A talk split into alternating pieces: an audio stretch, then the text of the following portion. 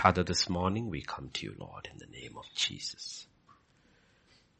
The last two days, oh Father, this ninth month, our eyes are on you. All around the world, Lord, your people are waiting and watching, believing the one who promised is faithful, Amen. forever faithful. Amen. Thank you, Lord. Thank you, Jesus. Thank it is your faithfulness, Lord, that keeps us. Even this morning, you were faithful and your mercies were new this morning. You were faithful and we could come to you, Lord, without fear. You were faithful that you imparted grace upon us, Lord. And upon that grace we stand this morning. We just thank you, thank you, thank you, Father. Thank you, Lord. Thank you. We just thank you. We just thank you. Now as we look into your word, it will continue to comfort us, continue to strengthen us, continue to work in us patience and endurance as we wait for the appearing of the Lord our Father. The greatest event left, Lord. When you come for your bride, speak to us this morning. For in Jesus' name we pray. Amen. Amen. We go back to the fifth church, Sardis, chapter 3. To the angel of the church in Sardis, write, these are the words of him who holds the seven spirits of God and the seven stars. I know your deeds. You have a reputation of being alive, but you are dead. Wake up, strengthen what remains and is about to die, for I have not found your deeds complete in the sight of my God. Remember therefore what you have received and heard, obey it and repent. But if you do not wake up, I will come like a thief and you will not know at what time I will come to you. Yet you have a few people in Sardis who have not soiled their clothes. They will walk with me dressed in white for they are worthy. We'll just stop there today. Okay. Yeah, that's okay.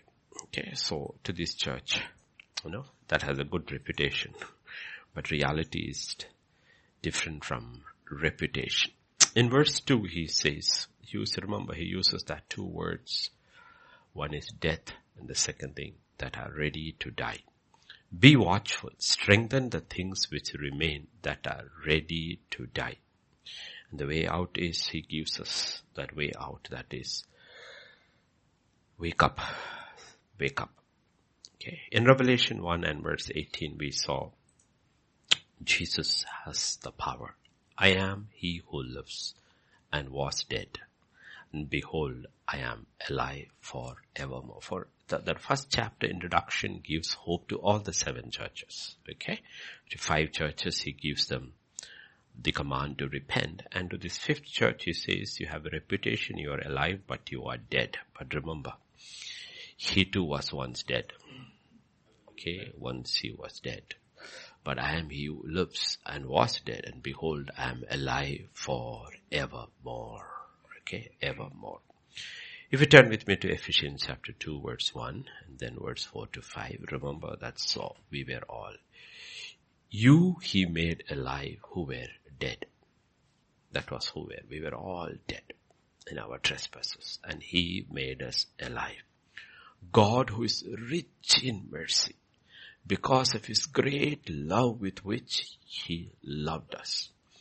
Even when we were dead in trespasses, made us alive together with Christ. Okay. So this is where our hope comes from. Okay. That's, otherwise, what's the point in writing to somebody who's dead? You are dead. Buried. That's not what he says. You have a reputation, you are dead. Okay, but who is the one who's writing? The one who was dead and is alive and lives for evermore, right? If you turn with me to Mark chapter 5, 23 onwards to 26. Hmm?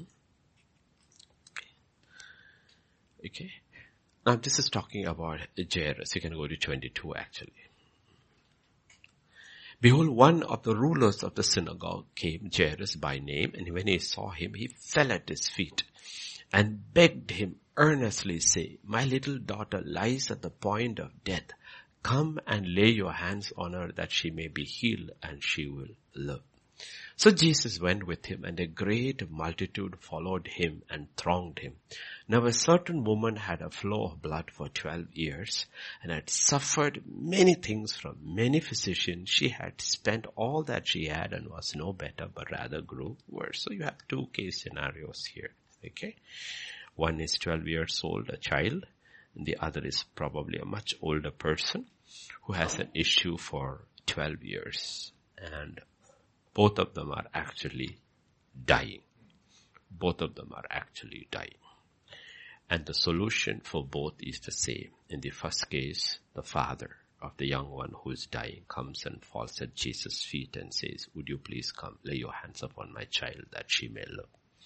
In the second case, you will see in verse 27 and 28, she cannot go to him because of her the nature of her illness and all the block she has because of the law.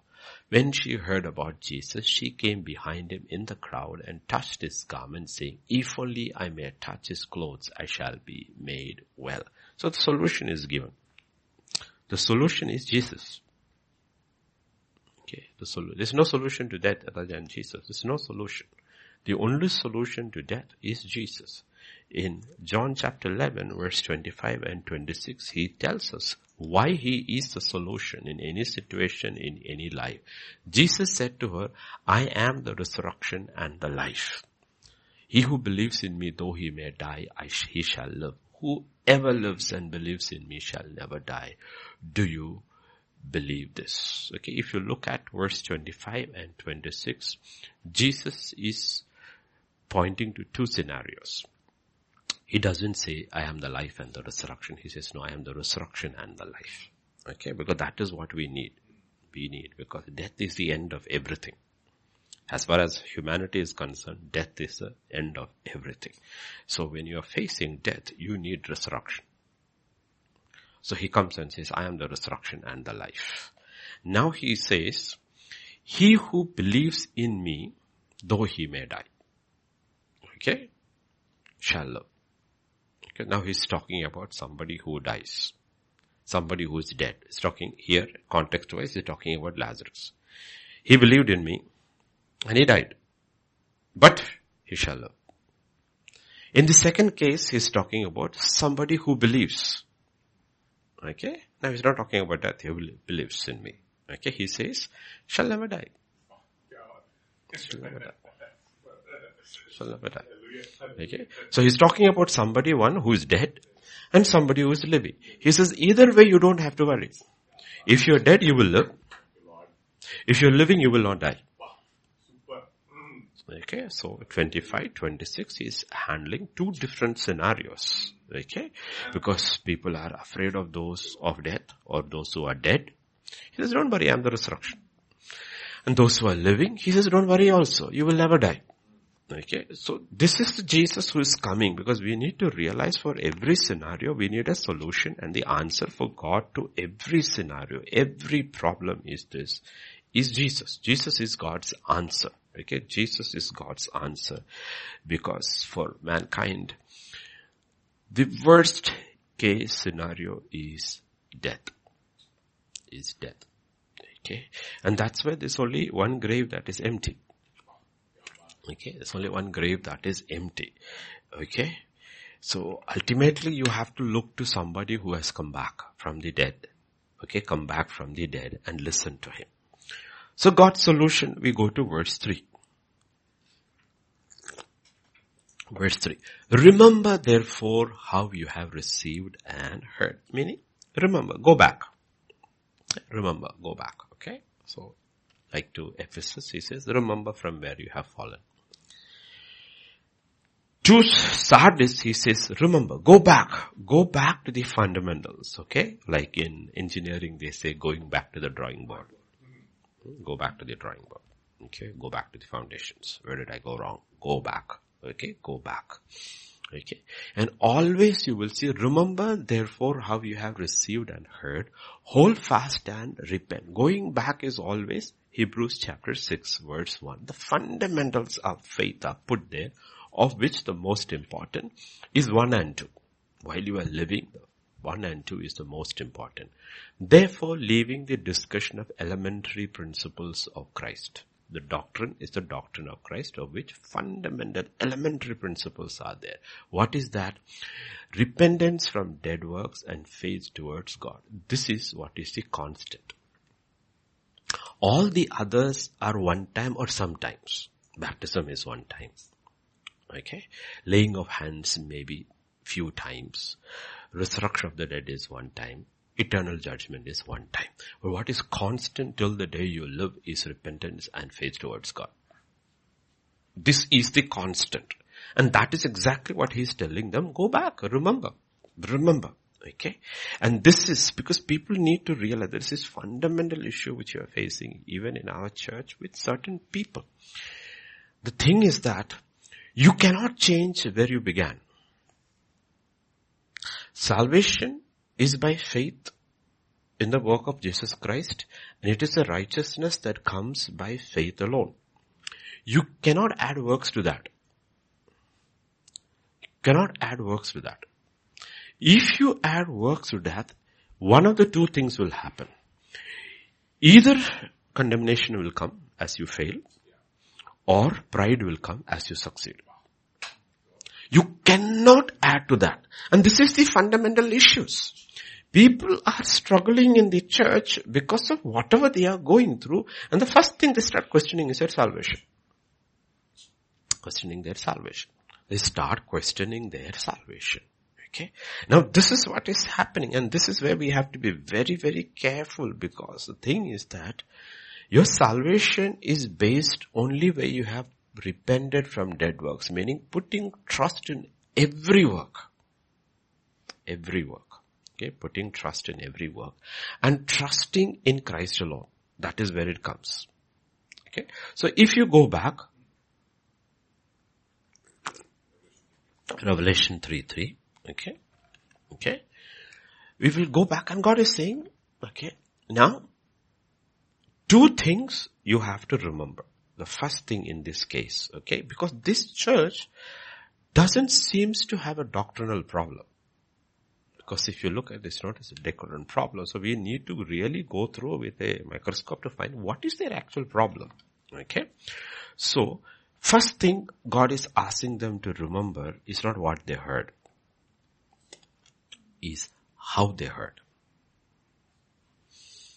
Okay? It's not what they heard. Okay? Sometimes what we heard is right.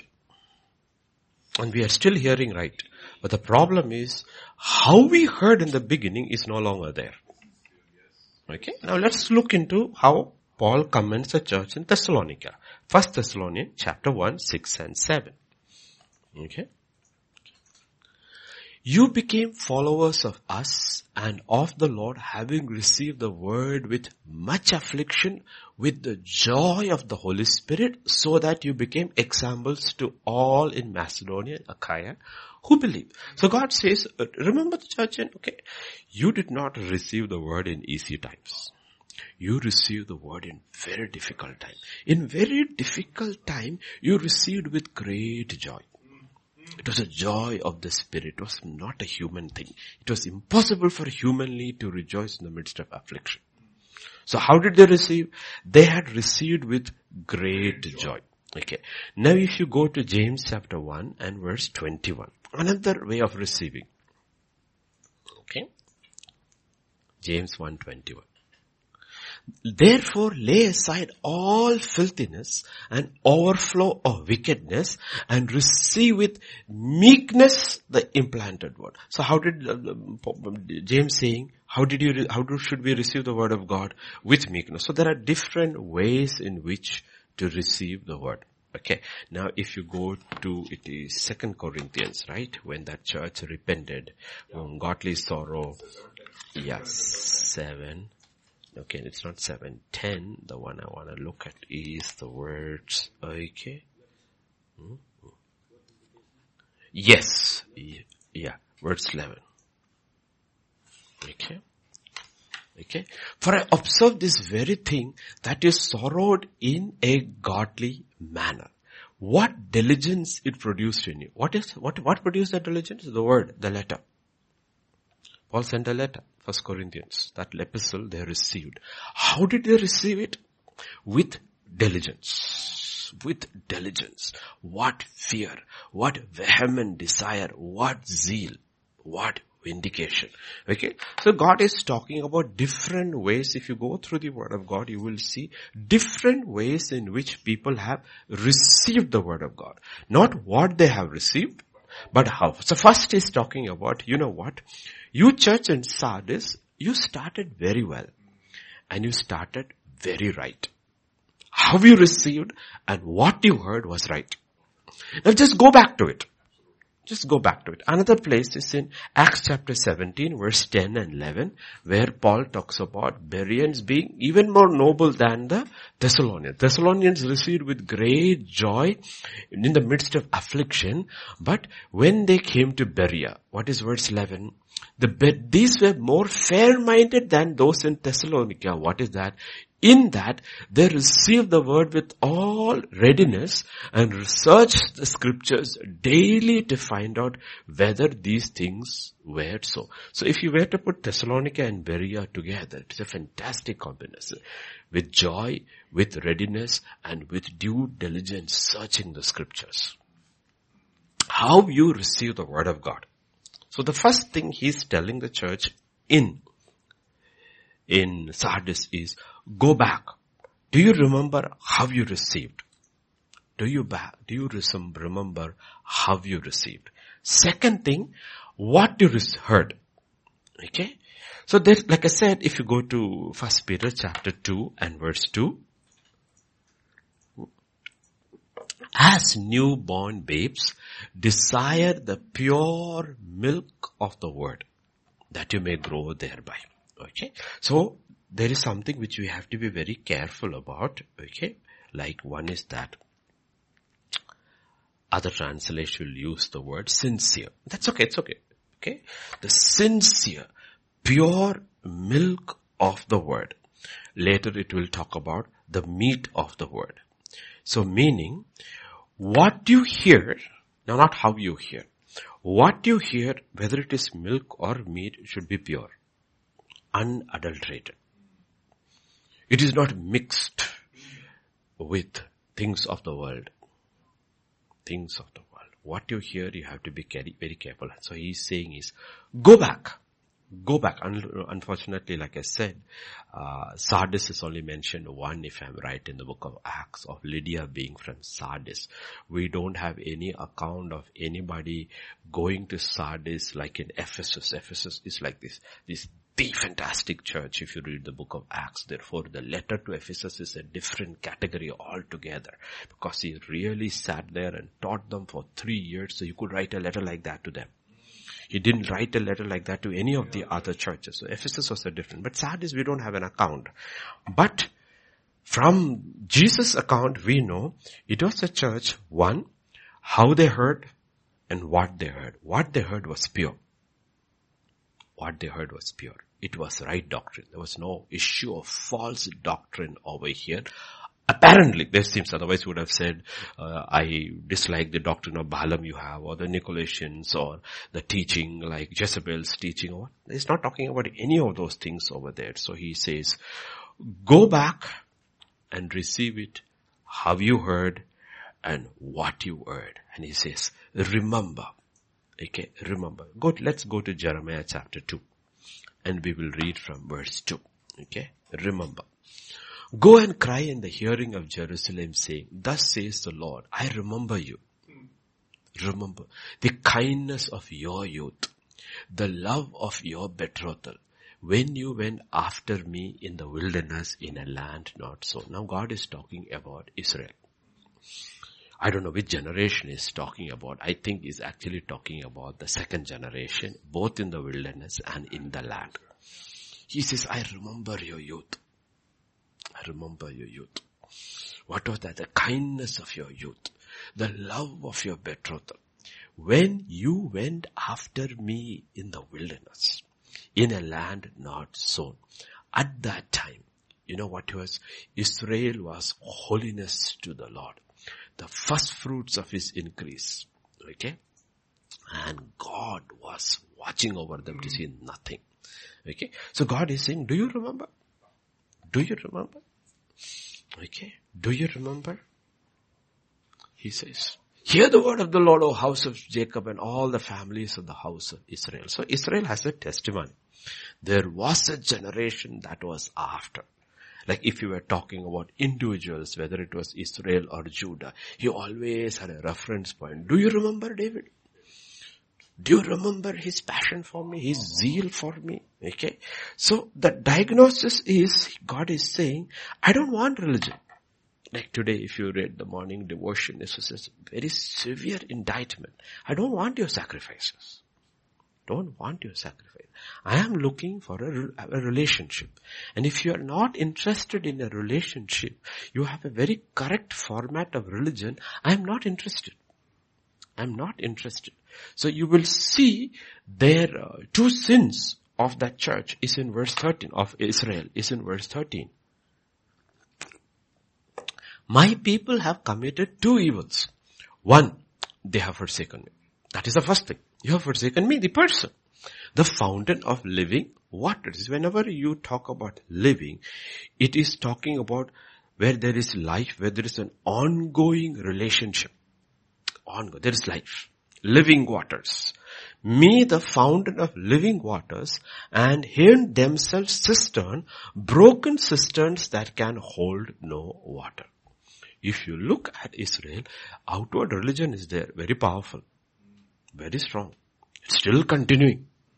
But it has no living relationship. This is the danger. This is the danger in any relationship, whether it is human or whether it is with God.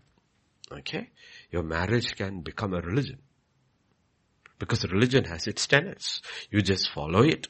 And when you are questioned, you will say, but don't I do all these things?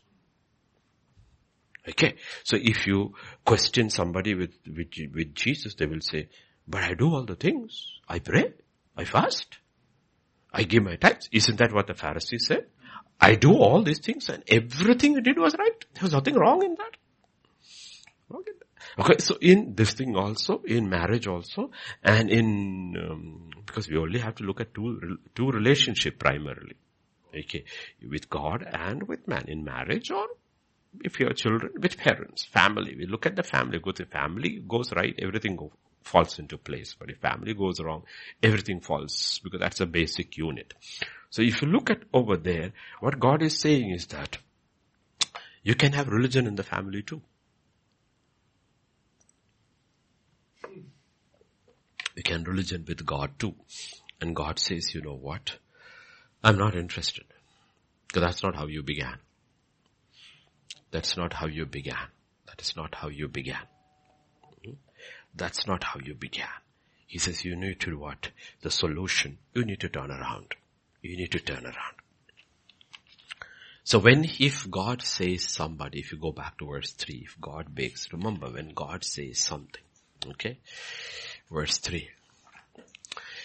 What you need to do is that, you know what? You need to repent. You need to repent. Whenever God says somebody to repent, it's a very comforting word. Because He gives you the power to repent. He gives you the gift of repentance. God will never ask you to do something which He doesn't give you. Okay? Okay? Okay? Because when he says, even if these three men, remember, even if these three men were to stand and say, I'm not going to give them the gift of repentance. They can't turn back because I'm done with them. I'm done with them. So the intercession of the most powerful men is also not going to make any difference. So to every one of these five churches to whom God says repent. Okay? It's a very comforting thing because he's saying, well, mercy is still available. I will still give you the, still give you the, the power to turn. Okay? Power to turn.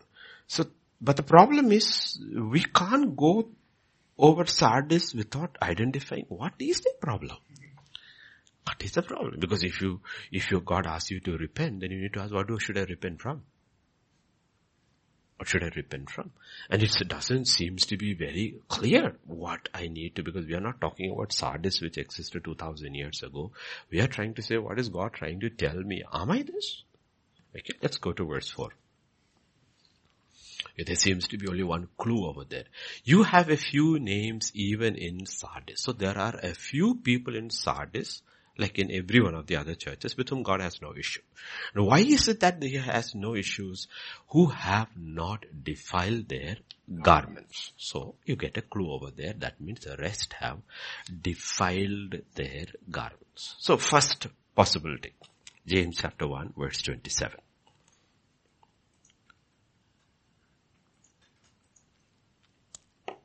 Pure and undefiled religion before God and the Father is this to visit orphans and widows in their trouble and to keep oneself unspotted from the world. Now, if you uh, if you listen to teachers and directors and all, God hates religion. And the Bible doesn't talk about religion at all. The first time religion is mentioned in the Bible is in James chapter 127. God hates religion okay, hates religion. He doesn't use the word religion at all in the Bible. One time he uses the word, you have to go through all of Old Testament, come to the end of the Bible to find this is, if you want to talk about religion, this is real. Pure and undefiled religion before God and the Father is this. What is it? Visit orphans and widows in their trouble. Not visit orphans and widows. No. Those who are afflicted. All orphans are not uh, you don't have to visit me. I'm an orphan. My father and mother are dead. You don't have to visit me. I'm not afflicted. I'm fine. I'm good. oh, I heard this place. Everybody comes now visiting me. Pastor, we heard this is pure religion and we know you are a widow, uh, you are an orphan. I want to visit you. I'll say, no way, I'll say, you go visit somebody who is afflicted. Truly, truly afflicted, okay, to visit, okay? And then when you come, because you see, we have to read scripture carefully. Otherwise we will just wait our time, energy, resources, money and all. Okay. And the second part, to keep one unspotted or undefiled from the world. So the first possibility which Sardis is worldliness has slowly crept into this church. And worldliness always will kill godliness. You don't have to be sinning. You don't have to be sinning.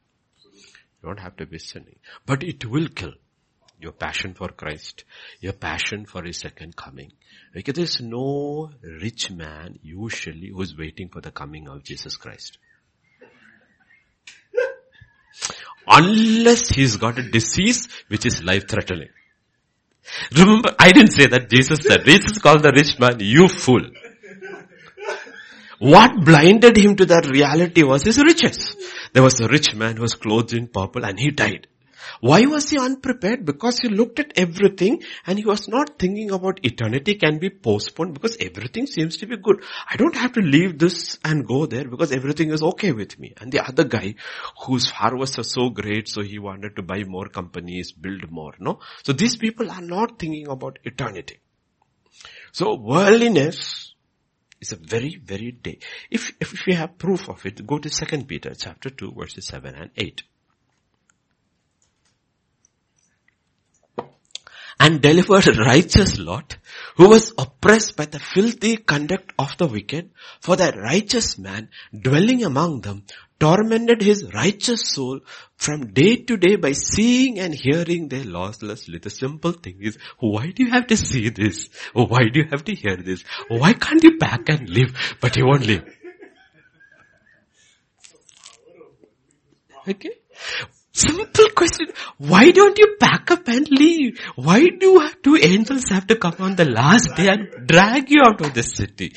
Why is that you couldn't leave? But the Bible says twice is a righteous man. Okay, that righteous Lot, delivered righteous Lot, for that righteous man. So the issue here is, so he's a righteous man? He's a righteous man. Okay. He has not defiled himself. But he's not able to leave to He's not able to leave. He's stuck like you know, in India and other countries, how they catch the monkey. It's very simple. They get this heavy metal jar with a narrow nose, you know, mouth. And what does it do? They put a banana in it and leave it there in the jungle. The monkey comes and puts his hand in. He's able to put his hand in. But once he holds the banana, he can't let go of it. Now he's trying to run with the jar. The jar is very heavy and the trapper comes and traps him. That is what happened to Lot.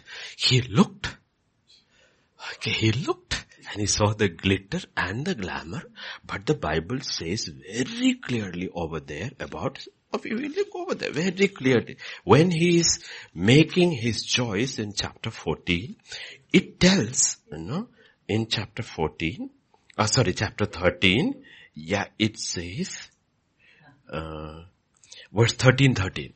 13, 13, it tells very clearly, but the men of Sodom were exceedingly wicked and sinful against the Lord. So when he was looking, when he was later camping near, and when he went inside, the people were already the, already the same. Already the same. So the question is, then why did you go there? You are not on mission. You're not trying to save anybody because you didn't save anybody. There's a difference of being not part of the world and being sent into the world. You were not sent. You just went. you were not sent. You just went. Okay. So this is the problem. Okay, if you were sent, then you like John the Baptist, you can stay there and the world doesn't affect you. Or you are like Jesus, you can walk and be called the friend of sinners and publicans and harlots, but they don't affect you. Indeed, you affect them. They are repenting. Why are the publicans and the harlots entering into the kingdom of God? It is the effect of Jesus. Why are everyone coming and repenting and changing? It is the effect of John's word. And they are right there in the, in the world, but the world is not t- touching them at all. But they are impacting the world. So children of God has to think that way. You are sent into the world. You have to be very careful. You are sent into the world. But when you are sent into the world, are you impacting the world or not? Or is the world impacting you? Is the simple question. What happened to Lot was that Lot is fighting every day. It's a daily fight, what he's hearing and what he's seeing. But the problem is, how it is impacting his family is a different question altogether. Absolutely altogether. His family literally will be destroyed. Destroyed. You know why his family was destroyed? Because he was not sent. He was not sent. If he had been sent, his family would not have been destroyed. Family would not have been destroyed. If he had been sent, his family would not have been destroyed. Abraham's family was not destroyed. They're still there. Still there. Because whenever Abraham moved, it was because God said. And the first thing he will always do, he will build an altar. And the altar is a symbol of something that is eternal. While world is a symbol of something that is temporal. So the altar always defined how you are going to live in this world. So his children always saw this. Lot's children never saw anything. Lot's children never saw the Father preparing for eternity. Never saw that. See, you cannot stop children from going into the world. You cannot stop them. But when they go into the world, one day for them to come back, they must have seen something that was permanent, eternal in their lives. That is why we are hearing the call of the fathers to build the altars. Okay, so like I said, the whole issue is absentee fathers. Absentee fathers. Or fathers who are present but who do not have an altar. Who do not have an altar. So Abraham was a man who failed. Isaac was a man who failed. Jacob was a man who failed. David was a man who failed. Moses was a man who failed. But if you look at all of them, they were altar builders. Altar builders. Because there is no person except Jesus who has not failed. Jesus is the only man who has not failed. So all men are men who have failed. But what's the difference between all men and them? There are people who built altars. So they could always go back to the altar. And therefore their children could always know that our God is a God of mercy. So mercy. We can come back. We can come back. Oh God. That's why the prodigal son is able to come back.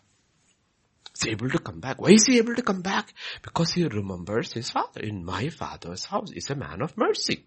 How can you be a man of mercy if you do not serve a God who is a God of mercy? The question is, have the children seen that? So here is the first thing. The first possibility is that, you know what, they have not defiled their garments means the other group have defiled their garments. What has crept in?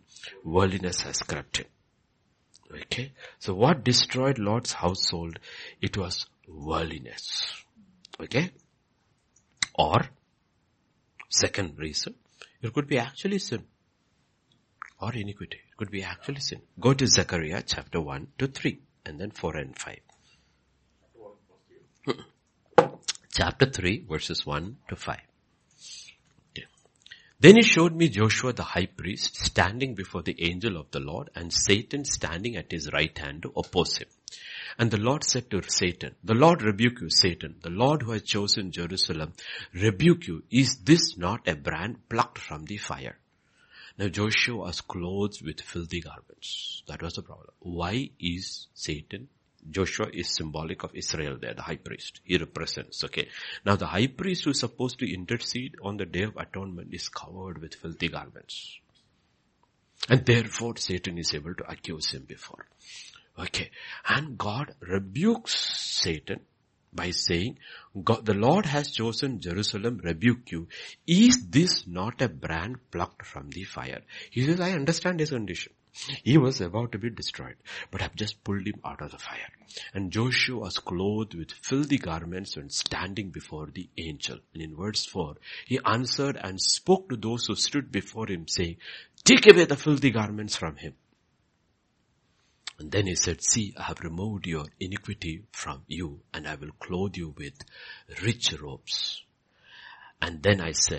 let them put a clean turban on his head. So they put a clean turban on his head and they put the clothes on him and the angel of the Lord stood by.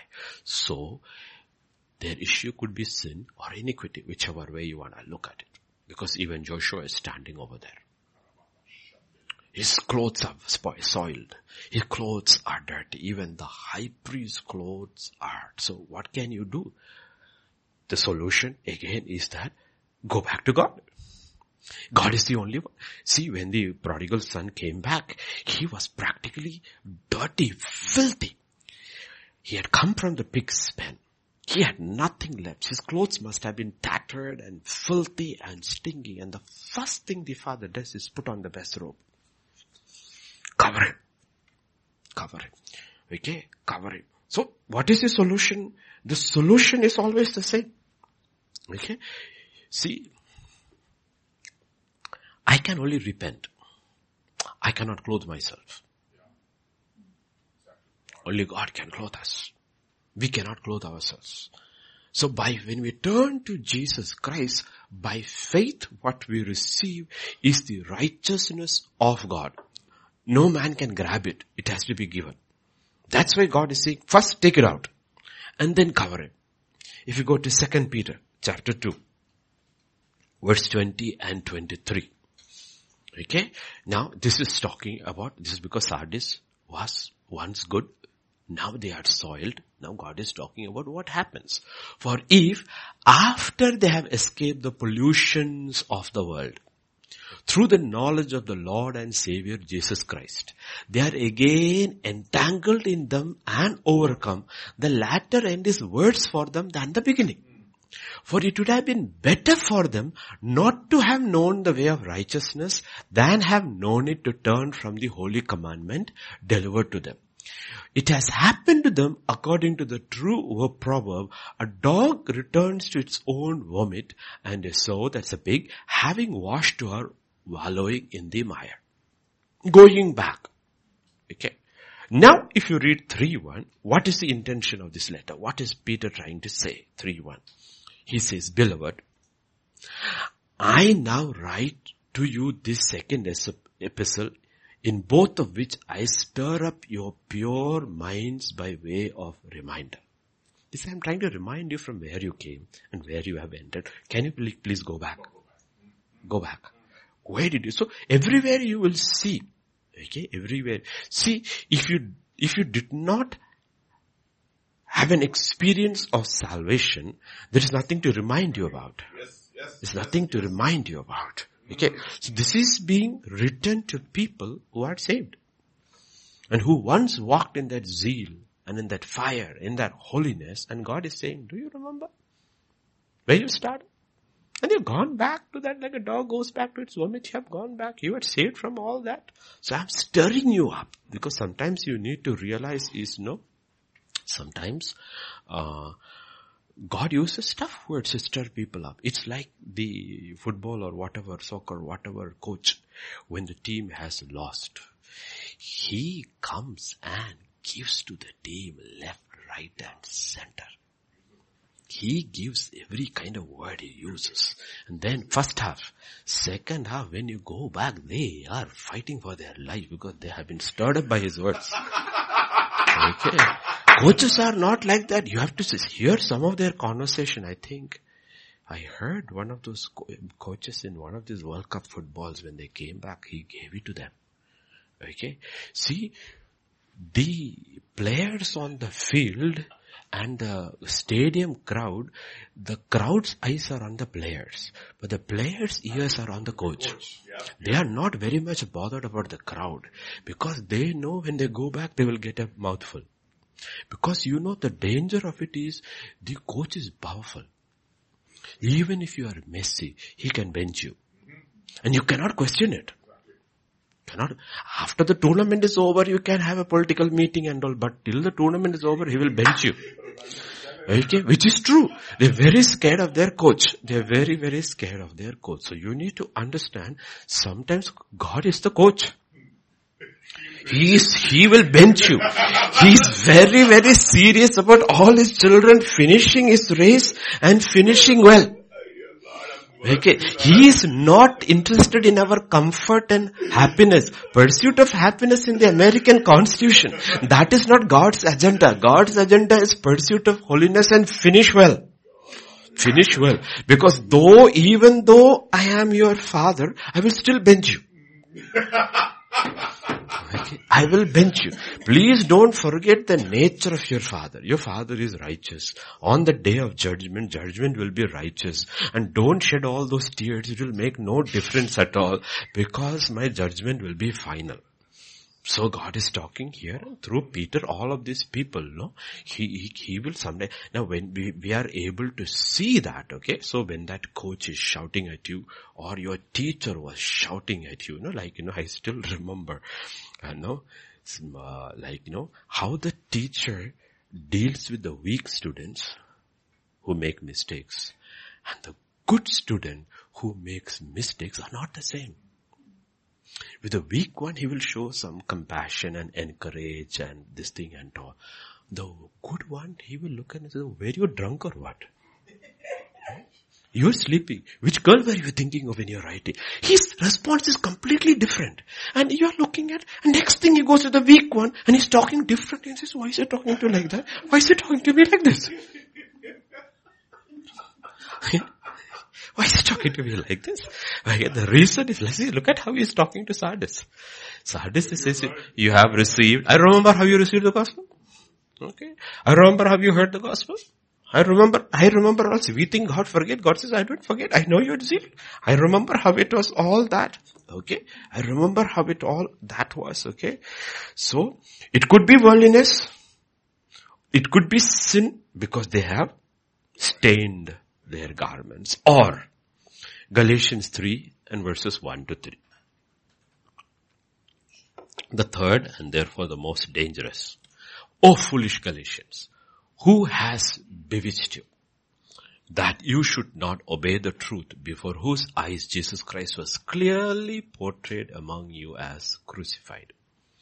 This only I want to learn from you. Did you receive the Spirit by the works of the law or by the hearing of faith? Are you so foolish having begun in the Spirit? Are you now being made perfect by the flesh? What did happen? They didn't, they went into legalism. The danger. These are the three dangers we get caught in. Either you're going to become very worldly, you don't sin openly, apparently, you're fighting it in your mind all the time because you are sitting in the bar and trying to save somebody. But you were an alcoholic before. the simple question is, why are you inside? Why are you inside over there? This is what your whole life struggle was there and now you are right in the middle of it. Why are you right in the middle of it? Worldliness, that is Lot. Or second, it is actually sin. It's actually sin. Prodigal son went and blew it all away. Your garments are soiled. Or third case, it is legalism. In Isaiah 64 and verse 6. Okay. Yeah. Yo, we are all like an unclean thing. All our righteousnesses are like filthy. Which is this righteousnesses? These are the works of the law. Works of the law. Legalism. He says all of it is like filthy rags. You have soiled yourself by living the walk of the spirit, the walk of faith and going back to legalism. Okay, back to legalism. So there are three possibilities. How did they soil themselves? Is a simple question. Three possibilities. One is they went back to, they became worldly and that is probably the most uh, easy assumption because there seems to be no persecution, very prosperous city and after some time, you know, you, they become just like uh, everybody else around and you have plenty of Christians like that. Plenty of Christians like that. You see them, they are just like the others. But they're not bad people. They are not bad people. They're not bad people. But they are not uh, no different from the Hindu or the Muslim. They're just, if you want to meet them, go to Kerala. Can meet them anywhere. Just like them. No persecution. They never attacked. They never challenged. No issues at all. They never attack, no. And I have many in my college group. Okay, college group. This is what God is talking about. In Revelation chapter 19 and verse 8. To her it was granted to be arrayed in fine linen, clean and bright, for the fine linen is the righteous acts of the saints. Okay, so what has happened is the church in Sardis started well and then stopped. It's like the bride who is making her wedding dress, but she stopped. Nothing is, is there left. It's incomplete. That's what he says. It is not, I saw, your work is not complete. It's not complete. He says, yeah, if you, your work is not complete, what is her work? You have to finish those works that was prepared for us. Waken up, strengthen what remains about you, for I have not found your deeds. What are these deeds? These are the righteous acts of the saints. It's not complete. You have not finished. We have not finished. So when you put two, three and four, we get a picture of what is wrong with them. What is wrong with them, no? And this can happen to any one of us. Any one of us. I still remember, remember that uh, sister came to church, uh, sometime back from Vizag and uh, I introduced and said, this is Sunita from Vizag, uh, who was my classmate in EFLU. And I still remember, okay, I had come back from Bhutan and I was studying over there, no church, nothing. We all used to have dinner together. We all walked, the whole class walks together. The hostel, everybody was in the hostel except for few. And we were talking, talking. One day she looked at me. She looked at me and said, James, are you a believer? And I just, mm-hmm. I said yes. What do you do on Sundays? I said, I sit in my room. You don't go to church? I says, I don't know any church. He said, I'm going to take you to church on this Sunday. Okay. That's how I got back to church. Okay. The question is, are you a believer? Yes. Okay. Okay. Okay. So all these things can be there. Worldliness can be there. Sin can be there.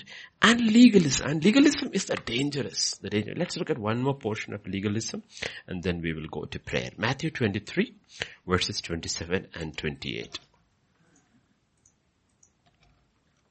Woe to you scribes and Pharisees, hypocrites, for you are like whitewashed tombs, which indeed appear beautiful outwardly, but inside are full of dead men's bones and all uncleanness.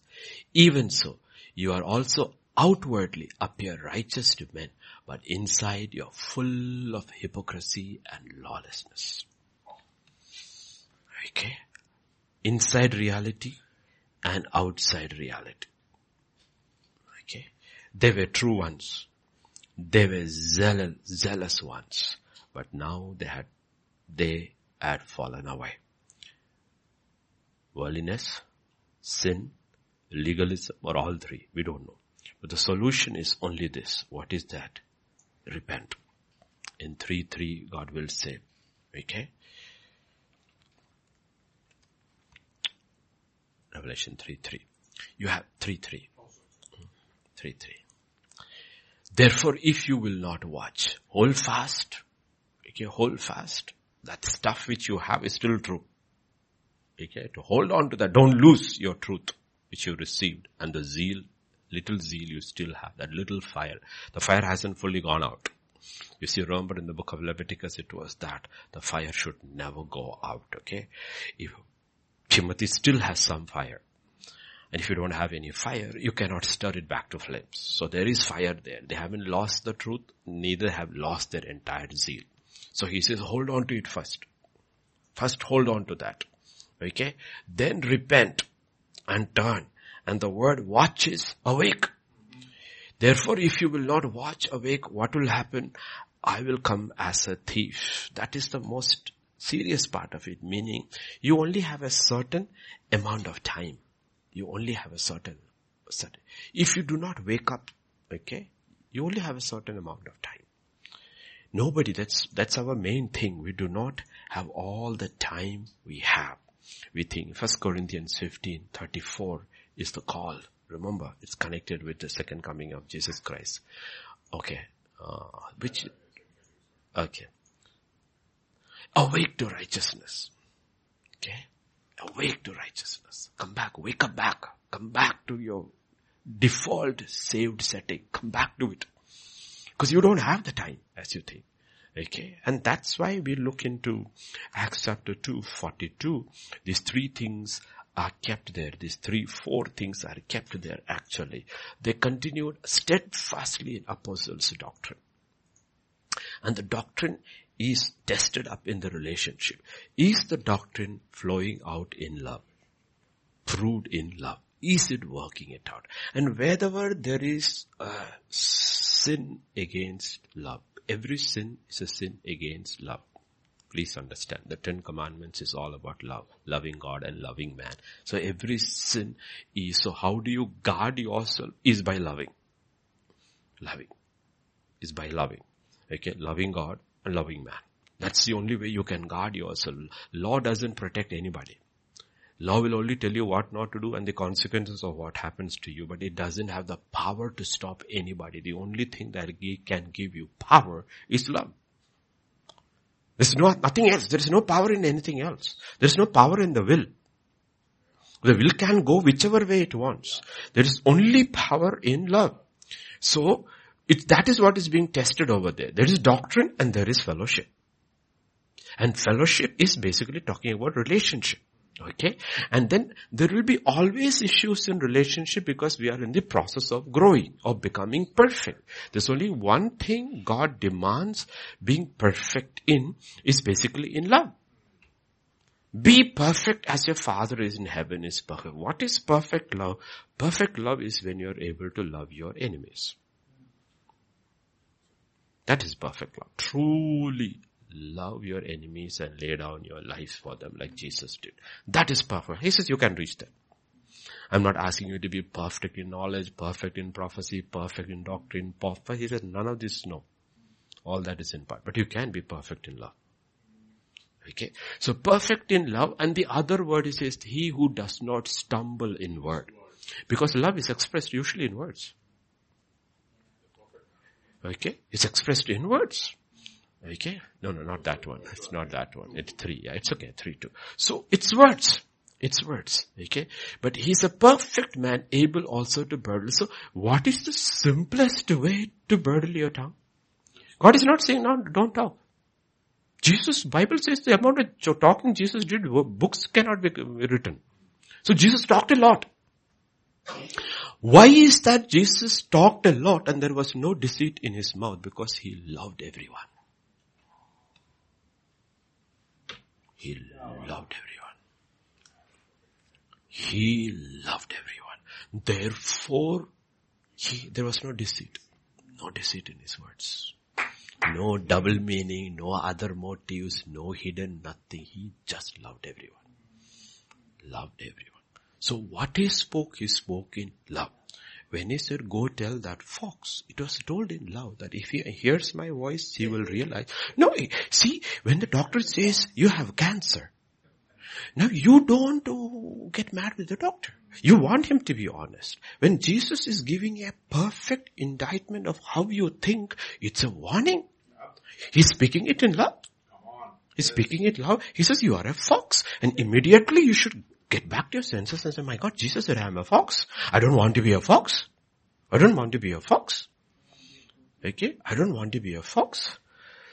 Okay? So you need to realize that is where we understand so what God is talking about, the solution is that we have only a certain amount of time and God has instituted this within the body of Christ. He says first practice it within your home, within the body of Christ. These four things. What is that? Doctrine, relationship, and when you are in relationship, he said, I have put something over there which is called the Lord's table. This Sunday we are going to have the Lord's table. What's the Lord's table there for? It is basically to judge yourself. Breaking of bread, judge yourself. He says, many of you partook of it unworthily, therefore many of you are sick, weak and asleep. He said, if you had partaken of it in a worthy manner, judging yourself, you would have been awake. Sardis, you are asleep. Why are you asleep? Because you did not judge yourself. You did not judge yourself. If you had judged yourself, you would have been aware, you would have been conscious, because you're not busy after all these other things. You would be looking at relationships. My relationship is not kosher with God. My relationship is not kosher with men. I don't actually love. I got religion of, I have religion at home, I have religion with God. Because if you were to say that you don't love me, you will immediately point and says, but I do, do, do, do, do, do, do this. But I do all these things for you. But that's not what the question is. Because if God were to ask the Pharisees, you never love me, they would say, but we do, we pray, we fast, we tithe, we go to synagogue. God, that's not what I'm talking about. That's not what I'm talking about. You cannot substitute religion for relationship. So for what has God put over there? He has put the Lord's table. Okay, and then last he has put prayer because he says then your prayers will change. The effectiveness of your prayers will become, start becoming more and more and more effective. Okay. So this is to what he's calling the church in Sardis to. Okay. And therefore this is to what he's calling every one of us is come back. Come back. You have, you began well you began well. In the, in the case of Ephesus also, it is almost the same. Okay, but in their case, uh, unlike Ephesus, Sardis has soiled. Has soiled. Ephesus hasn't soiled. They haven't soiled. There is no worldliness in them. There is no sin in them. There is no legalism in them. There is no love also in them. So their issue was completely different. Okay? They had no worldliness. They were not worldly. They were very, very sober. Absolutely nothing worldly in our church. They were not sinning. They dealt with sin with an iron hand. Okay? There was no legalism at all. But the problem is, there was no love at all. Their first love has gone. That had gone. So God says, you know what? Go back to it. So when God is putting His priorities, our ears should be open. Because our priorities are not God's priorities. Sometimes our prayers are not answered. We saw that yesterday, no, yesterday's meeting. It was all about relationship in Genesis chapter 18. It is not a small thing. Genesis chapter 18 is not a small thing. After the call in Ur, when you must have been around 60, 65 years, we don't know. Okay, first time. And then 25 years in the promised land. All these different formats of visitations. God is visiting Abraham's house for the first time to have a meal. It's not a small thing that God visits a man. The first time God is visiting a man's house. We don't know how he walked with Enoch. Bible doesn't say. But this is the first time God takes a human form and comes with two angels and visits a man. This is the height of fellowship because the Bible says, if you knock at your heart, if you open, I will come and dine with you. So that is the height of a relationship God is. And like I said, relationships are not determined by us, it's determined by God. You can grow close to God only as much as He allows. I, I, can fast, I can pray, I can do everything, but if God doesn't draw close to me, I, there's nothing I can do. It's the same way also at the human level. There is nothing anybody can do to draw close to me if I don't allow them to draw close to me. So you need to realize when it comes to relationship, God has determined certain things. And the entire salvation process is about relationship with God and with one another. And he says after getting a PhD in theology, your relationships are all broken. You haven't even understood the fundamentals of salvation. Fundamentals of salvation. What is salvation about? You are wasting all your time and energy pursuing all these things Okay. Yet you have no relationship. But in chapter 18, you see the relationship Abraham has in his household. Like I said, he's running around doing things, but he is the leader. Yet he is serving. So he's putting you a picture of a servant. Sarah is obeying him. The servants are all obeying him. And God has come actually to visit that house. He says, I know he will command his household after his ways, my ways. Yet God will go to another house a little later. There also he receives hospitality. There also everything is given. But that man is not able to command his household. His wife doesn't want to leave. His sons-in-laws laugh at him and his daughters go into debauchery. Why? Because there was no leadership there. There was no leadership there. And that's what God is talking about. Two houses God is visiting. And both he came to check. He says, I know him. He talks about Abraham. And about Sodom and Gomorrah, he says, I've heard about Sodom and Gomorrah. The outcry has reached heaven. I'm come to check on them. So God comes to check. At the end of the day, when God comes to check, He's checking two homes. Only two homes He checks. There are only two righteous people on earth. One is Abraham, one is Lot. Both are fathers. He checks one's home. He says, I like your home. You're good. He checks Lot's home. And he says, all I can do is pull you out of this place. Okay, pull you out of that place. So we have to look at these things and understand because sometimes we are wasting time on things we shouldn't waste and spending time on things which we should spend time on. On time. Time is for building relationships.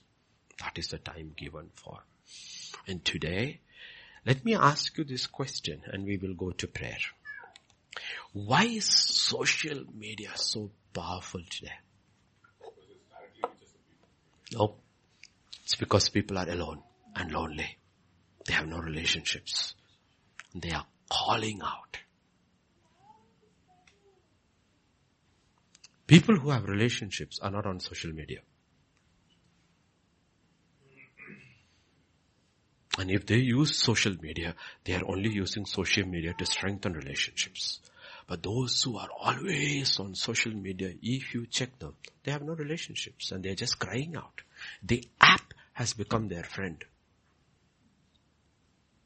The app has become their friend. They have nobody to talk to. They have nobody to talk to. Okay. And that's what we are talking about because you know, world has changed. World has changed. Today's world is completely different from the world we grew in. we all grew up with, we never had apps, we had never had TV, we had friends. We had friends. And we played, we fought, we had you know, marks and everything. That was all okay. We forgot, we learned how to live together.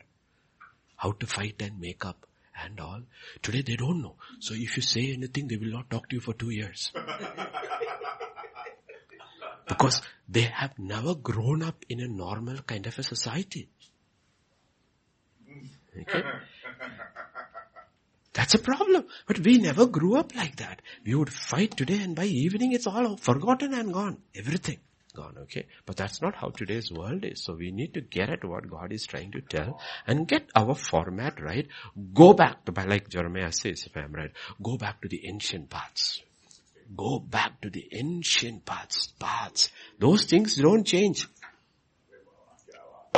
This is what the Lord says. Stand at the crossroads and look. Ask for the ancient paths. Ask where the good way is and walk in it and you will find rest for your souls. But you said we will not walk in it. Like I said, the first time God says in the Bible, not good, is that He says it is not good for man to be alone, to be lonely. It's not, He said loneliness is not a good thing. It will destroy you. It will make you depressed. It will make you discouraged. It will make you suicidal. It will cause all kinds of problems. It is not good for man to be alone. He didn't say that about any animal. He didn't say about any bird. He didn't say that any of the creation. He only said about man. It is not good for man to be alone. So we have got to go to the ancient parts.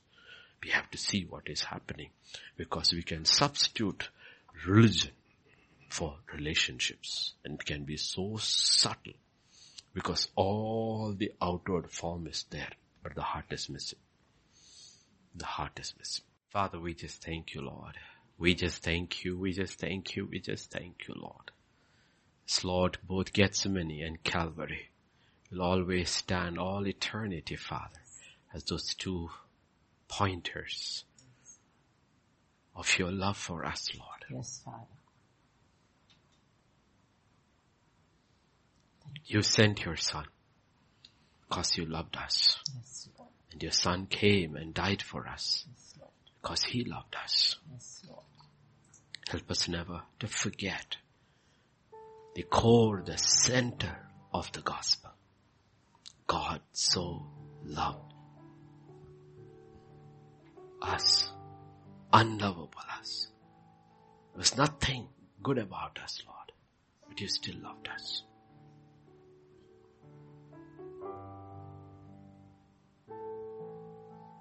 First and foremost, that's what you look for us. You don't look for obedience. You don't look for sacrifice. You don't look for any of those things. He said, if you love me, you will keep my commandments. This morning we come to you. We keep every day acknowledging how short we are of that kind of love, Lord. How we fail so often. And we look back and we realize we fail because we are short of that love. Because you said that love never fails. It is willing to lay down rights. It's willing to deny self. It's willing.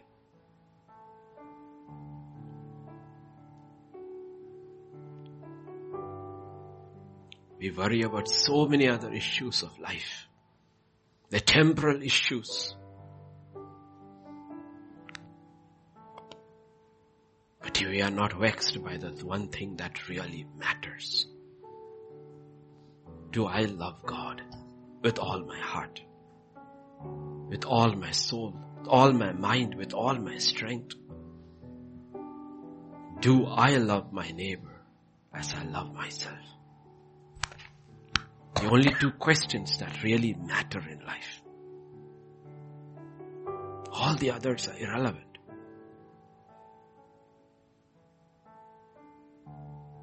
The last, the last two days, as we stand here, Father, you're reminding us again. As you reminded Ephesus, remember from the height you have fallen. They thought they had everything right. But they didn't see the one who walked among the lampstands.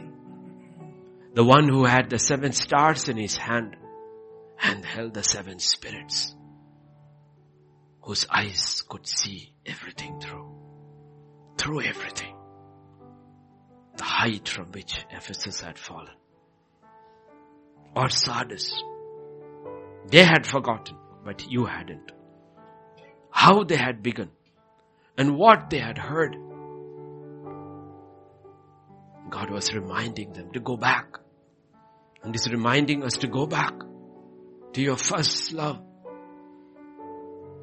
to your first zeal. If needed, back to the elementary principles of Christ. Go back to the drawing board. Start all over again. Because you have a reputation, but it is false. Hold fast and build again. Because your works are not complete. And none of us know when that day will come. When God will call us home. Touch, Lord, your people everywhere. All our churches. Here, everywhere. Touch everyone. All of us. Help us to return. You won't tell us to repent unless you give us the power to repent. You won't tell us to awake unless you waken us up. You will not ask us to do anything that is impossible. It is possible. Help us to go back. Go back. Build relationships again, back from the scratch if we have to. Rebuild.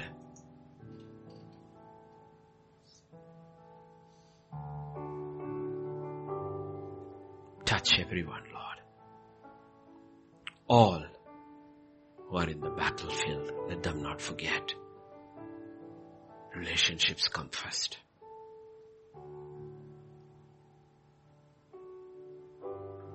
That our prayers, as you said in Peter, are not hindered.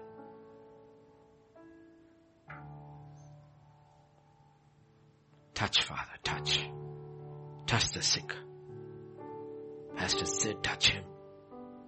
Brother Keith, Brother Lynn. All on the ventilator, ICU, wherever they are, touch them. Touch them, Lord. Touch, touch, touch Hannah, touch.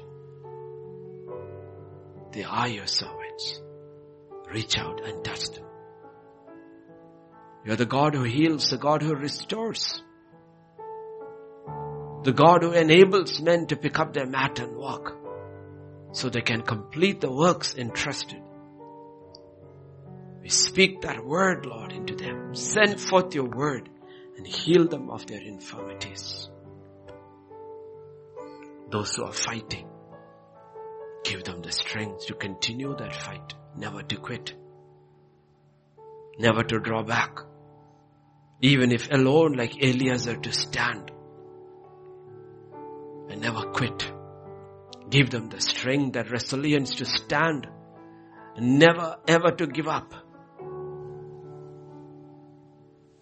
Touch Ace, touch RG, Lord, touch MQ, Brad, Cherian.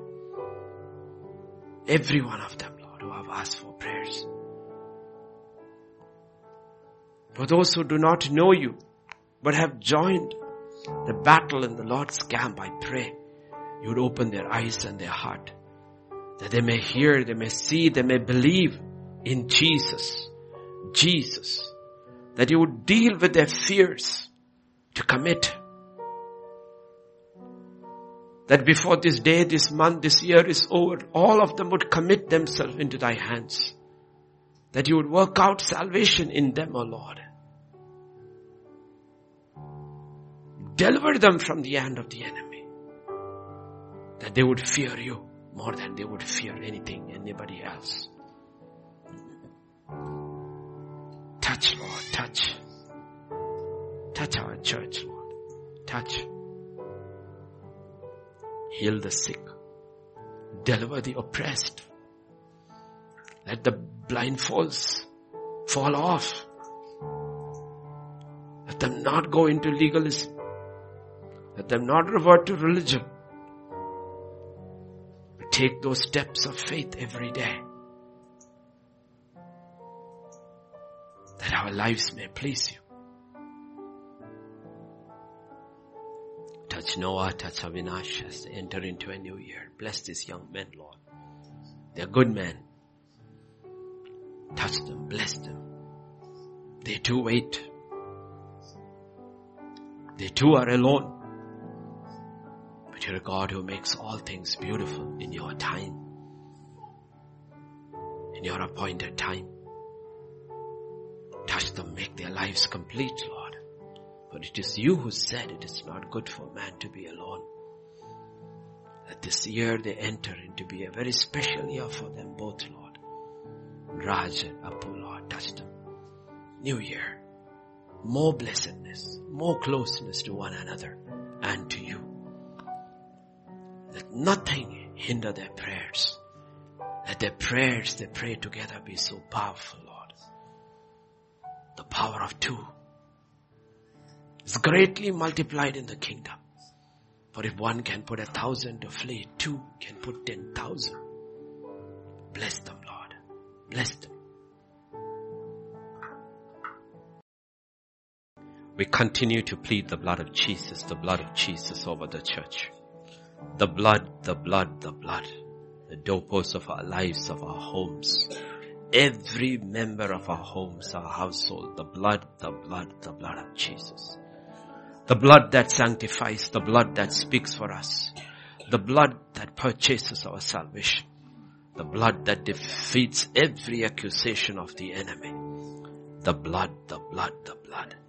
We bind every power of darkness that operates against the body of Christ. We bind you in the name of Jesus. We continue to proclaim God's word. No weapon that is formed against us will prosper. Every lying tongue that rises against the body of Christ here, everywhere, we condemn it. Every curse, every spell, every witchcraft, every soulish demonic prayer, we cast it to the ground in the name of Jesus. Sorcery will fail. Sorcerers will fall. But God's people will stand and see the deliverance of the Lord. And I pray, Father, as we move into the last three months of this year, you would baptize us once again with your power and your love, O Lord. With your power, with your love, Father, the power of your love, that we do not fail. We do not fail. We just thank you, Father. We just thank you, thank you, thank you, Father. Once again, we stand in your house and we declare, thine is the kingdom, the power and the glory forever and ever. Amen. Amen.